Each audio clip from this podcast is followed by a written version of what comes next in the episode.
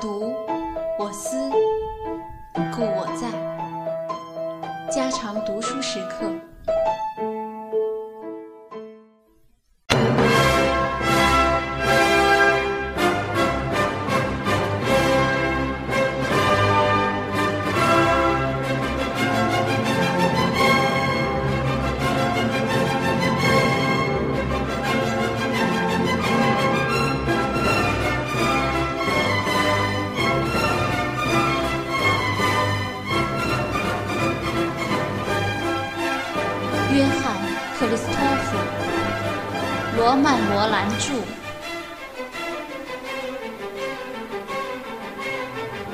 一卷，黎明，第一部。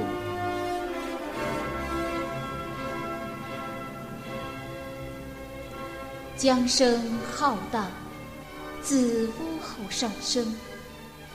雨水整天的打在窗上，一层水雾沿着玻璃的裂痕蜿蜒流下。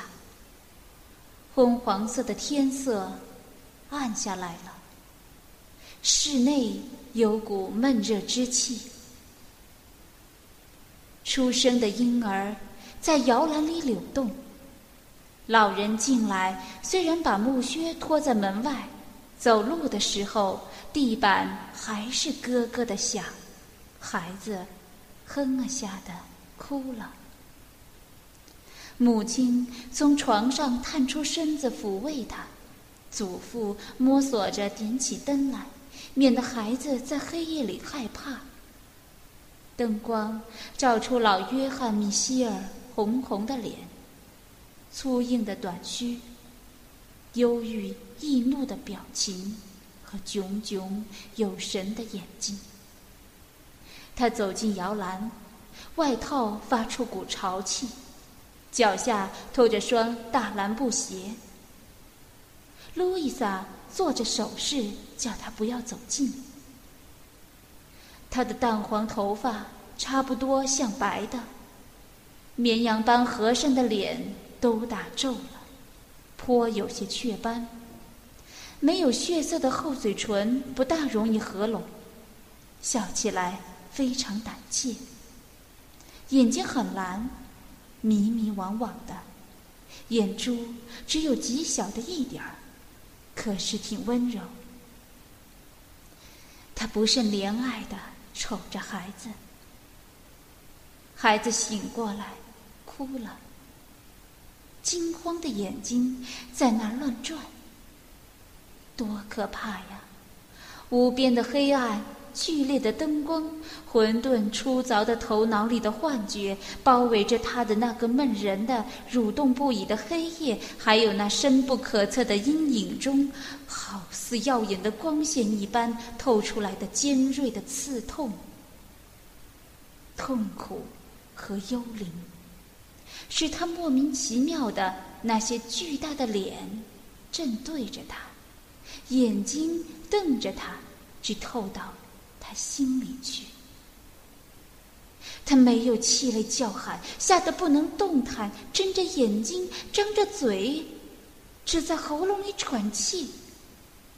带着虚肿的大胖脸扭作一堆，变成可笑而又可怜的怪样子。脸上和手上的皮肤是棕色的，暗红的。还有些黄黄的斑点。天哪，他多丑！老人语气很肯定地说。他把灯放在了桌上。路易莎撅着嘴，好似挨了骂的小姑娘。约翰·米歇尔瞅着他笑。你总不成要我说他好看吧？说了你也不会信。得了吧，这又不是你的错，小娃娃都是这样的。孩子迷迷糊糊的，对着灯光和老人的目光愣住了，这时才醒过来，哭了。或许他觉着母亲眼中有些抚慰的意味，鼓励他诉苦。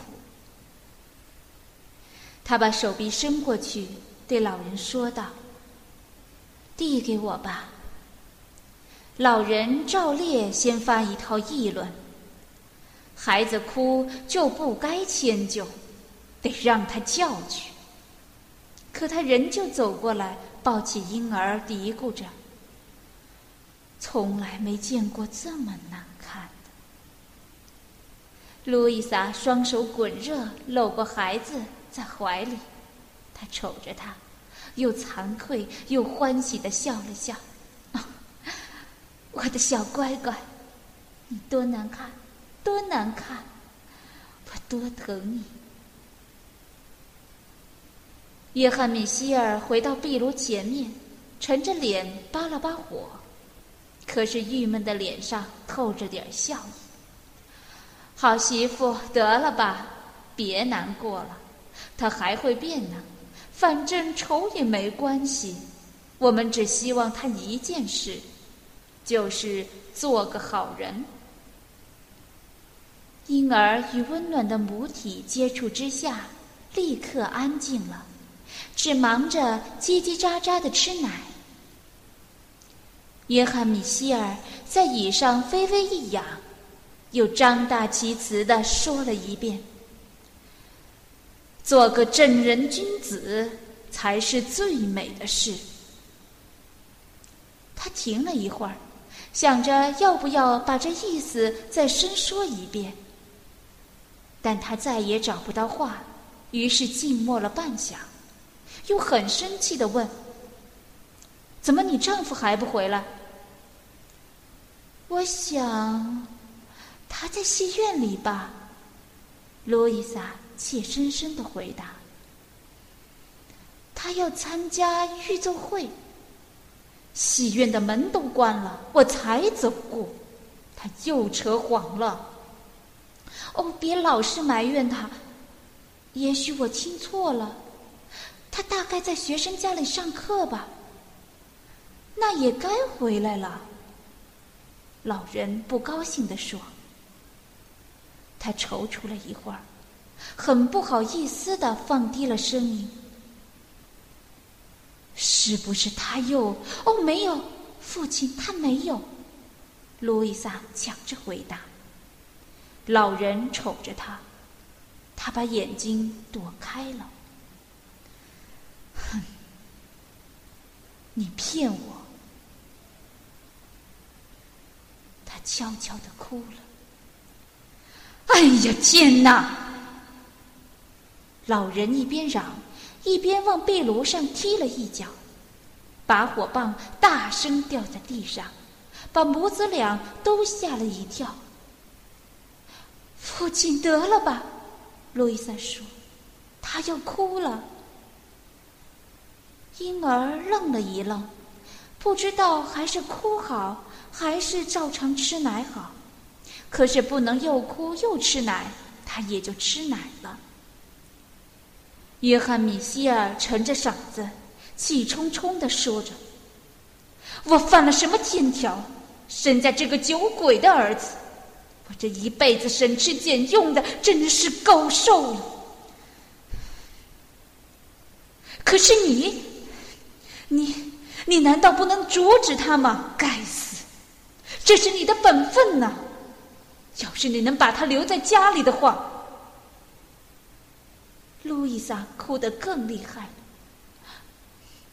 别埋怨我了，我已经这么伤心，我已经尽了我的力了。你真不知道，我独自个儿在家的时候多害怕，老是好像听见他上楼的脚声，我等着他开门，心里想着：天哪！不知他又是什么模样。想到这，我都难过死了。他抽抽噎噎的在那儿哆嗦。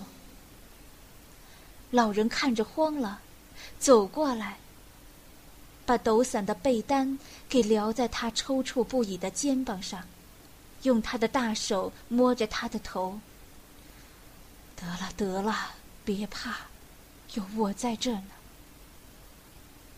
为了孩子，他静下来，勉强笑着。我不该跟您说那个话。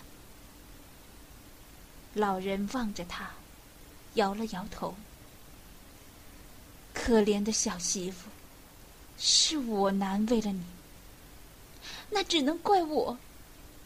他不该娶我的，他一定在那里后悔呢。后悔什么？您明白的很。当初您自己也因为我嫁了他很生气。别多说了。哎，那也是事实。当时我的确有点伤心。像他这样一个男子，我这么说可不是怪你。很有教养，又是优秀的音乐家，真正的艺术家。很可以攀一门体面的亲事，用不着追求像你这样一无所有的人。既不门当户对，也不是音乐界中的人。姓克拉夫托的，一百多年来就没娶过一个不懂音乐的媳妇。可是你很知道，我并没恨你，感到认识了你，我就喜欢你。而且事情已经决定。也不用再翻什么旧账，只要老老实实的尽自己的本分就完了。他回头坐下，停了一会儿，庄严的补上一句，像他平常说什么格言的时候一样：“人生第一，要尽本分。”他等对方提异议，往壁炉里吐了一口痰。母子俩都没有什么表示。他想继续说下去，却又咽住了。他们不再说话了。约翰米歇尔坐在壁炉旁边，路易莎坐在床上，都在那里黯然神往。老人嘴里是那么说，心里还想着儿子的婚事非常懊丧。路易萨也想着这件事，埋怨自己。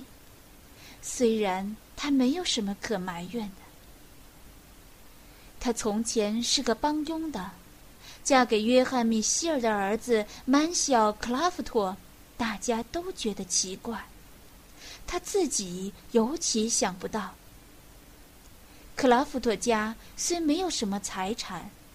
但在老人住了五十多年的莱茵流域的小城中，是很受尊敬的。他们是父子相传的音乐家，从科伦到曼海姆一带，所有的音乐家都知道他们。曼西奥在宫廷剧场当提琴师，约翰米歇尔从前是大公爵的乐队指挥。老人为曼西奥的婚事大受打击。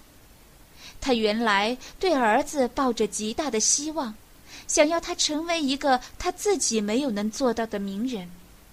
不料儿子一时糊涂，把他的雄心给毁了。他先是大发雷霆，把曼小和路易莎咒骂了一顿。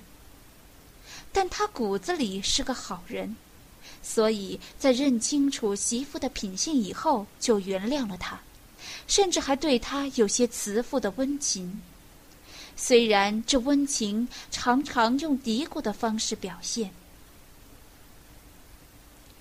没有人懂得满西奥怎么会攀这样一门亲的。满西奥自己更莫名其妙。那当然不是为了路易莎长得俏，他身上没有一点儿迷人的地方，个子矮小，没有血色，身体又娇。跟曼小和约翰米歇尔一比，真是古怪的对照。他们俩都是又高又大、脸色鲜红的巨人，孔武有力，剑犯豪饮，喜欢出声大气的笑着嚷着。他似乎被他们压倒了。人家既不大注意到他，他自己更尽量的躲藏。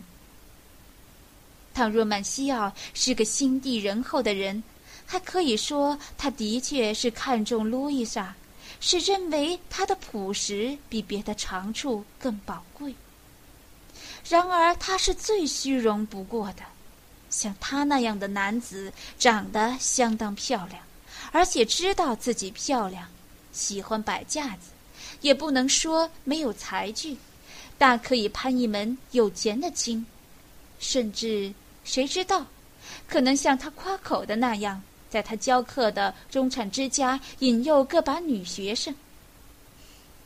不料他突然之间挑了一个小户人家的女子。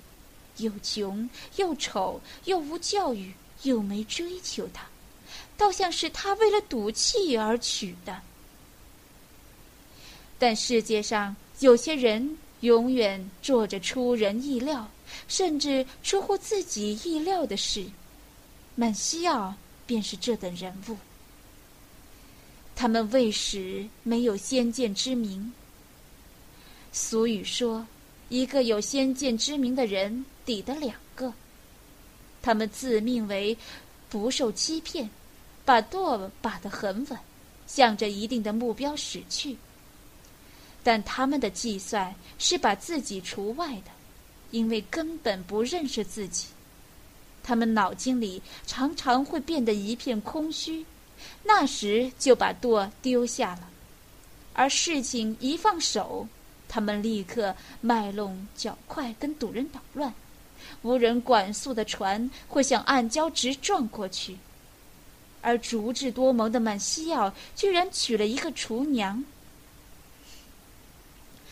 和他定终身的那天，他却也非醉非癫，也没有什么热情冲动，哪还差得远呢。但或许我们除了头脑、心灵、感官之外，另有一些神秘的力量，在别的力量睡着的时候趁虚而入，做了我们的主宰。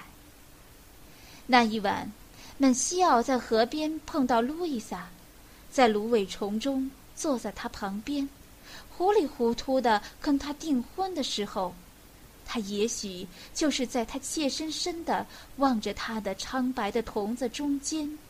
遇到的那些神秘的力量，才结婚，他就对自己所做的事觉得委屈。这一点，他在可怜的路易莎面前毫不隐瞒，而他只是诚惶诚恐的向他道歉。他心并不坏，就慨然原谅了他，但过了一会儿又悔恨起来，或是在朋友中间。或是在有钱的女学生面前，他们此刻态度变得傲慢了。由他校正指法而碰到他手指的时候，也不再发抖了。于是，他沉着脸回家。路易莎好不心酸的，马上在他眼中看出那股怨气。再不然，他待在酒店里，想在那儿忘掉自己。忘掉对人家的怨恨。像这样的晚上，他就嘻嘻哈哈大笑着回家，使路易莎觉得比平时的话中带刺和隐隐约约的怨恨更难受。路易莎认为自己对这种放荡的行为多少要负些责任，那不但消耗了家里的钱，还得把他仅有的一点理性再减少一点儿。曼西奥陷到泥潭里去了。以他的年纪，正应当发奋用功，尽量培植他中庸的天资，他却听任自己往下坡路上打滚儿，给别人把位置占了去。至于替他拉拢侵犯女仆的那股无名的力量，自然毫不介意。他已经尽了他的使命。而小约翰·克里斯托夫，便在命运驱使之下，下了地。天色全黑了，路易莎的声音把老约翰·米歇尔从迷惘中惊醒。他对着炉火，想着过去的和眼前的伤心事，想出了神。父亲。时候不早了吧？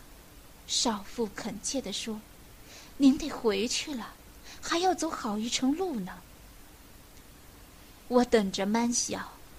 老人回答：“不，我求您，您还是别留在这儿的好。”为什么？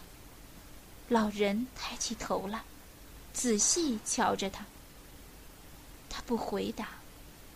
他又道：“你觉得独自个儿害怕？你不要我等着他吗？”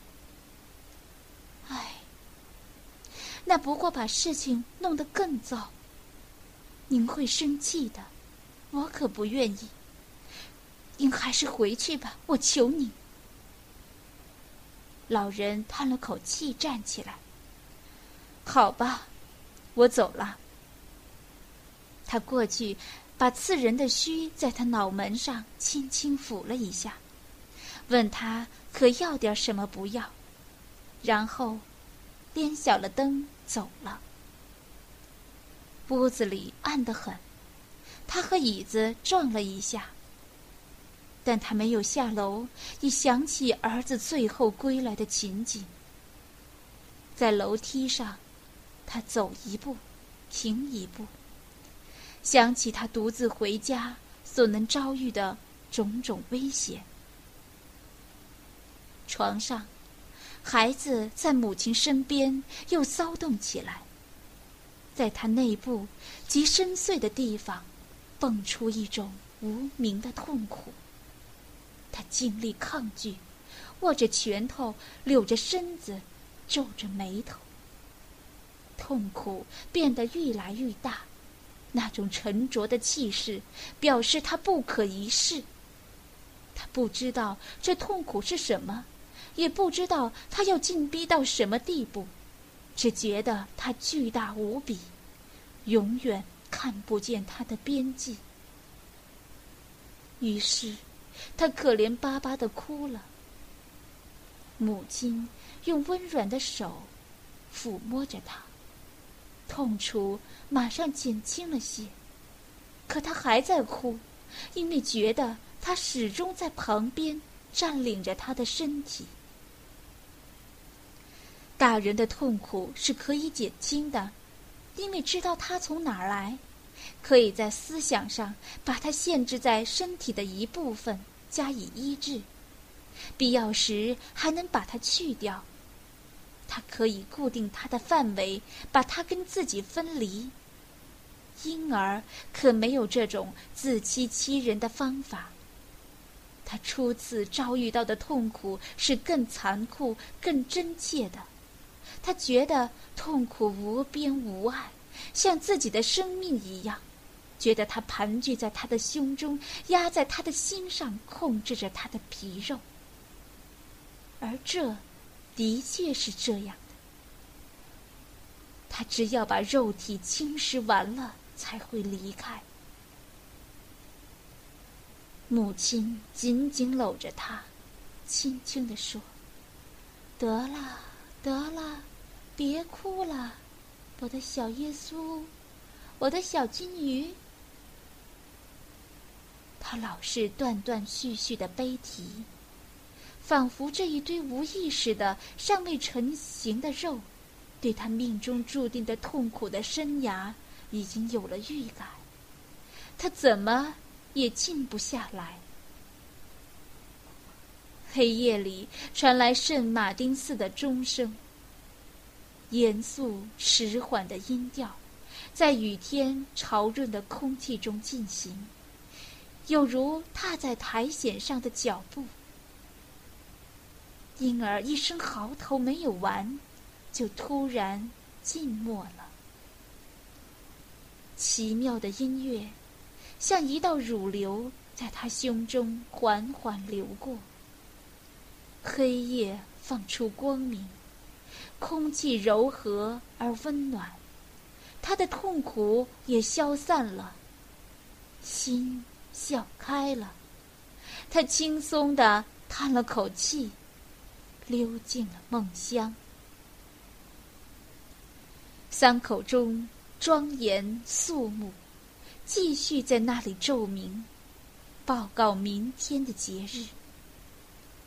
路易莎听着钟声，也如梦如幻的想着他过去的苦难，想着睡在身旁的亲爱的婴儿的前程。他在床上已经躺了几小时，困顿不堪，手跟身体都在发烧，连羽毛毯都觉得很重。黑暗压迫着他，把他闷死了。可是他不敢动弹，他瞧着婴儿。虽然是在夜里，还能看出他憔悴的脸，好似老人的一样。他开始瞌睡，乱哄哄的形象在他脑中闪过，他以为听见曼笑开门，心不由得跳了一下。浩荡的江声在静寂中愈发宏大，有如野兽的怒嚎。窗上不时还有一声两声的雨点儿，钟鸣更缓，慢慢的静下来。路易萨在婴儿旁边睡熟了。这时，老约翰米歇尔。冒着雨站在屋子前面，胡子上沾着水雾。他等荒唐的儿子回来，胡思乱想的头脑老想着许多凶酒的惨剧。虽然他并不相信，但今晚要没有看到儿子回来，便是回去也是一分钟都睡不着的。钟声使他非常悲伤，因为他回想起幻灭的希望。他又想到此刻冒雨街头是为的什么，不禁羞愧交鬓的哭了。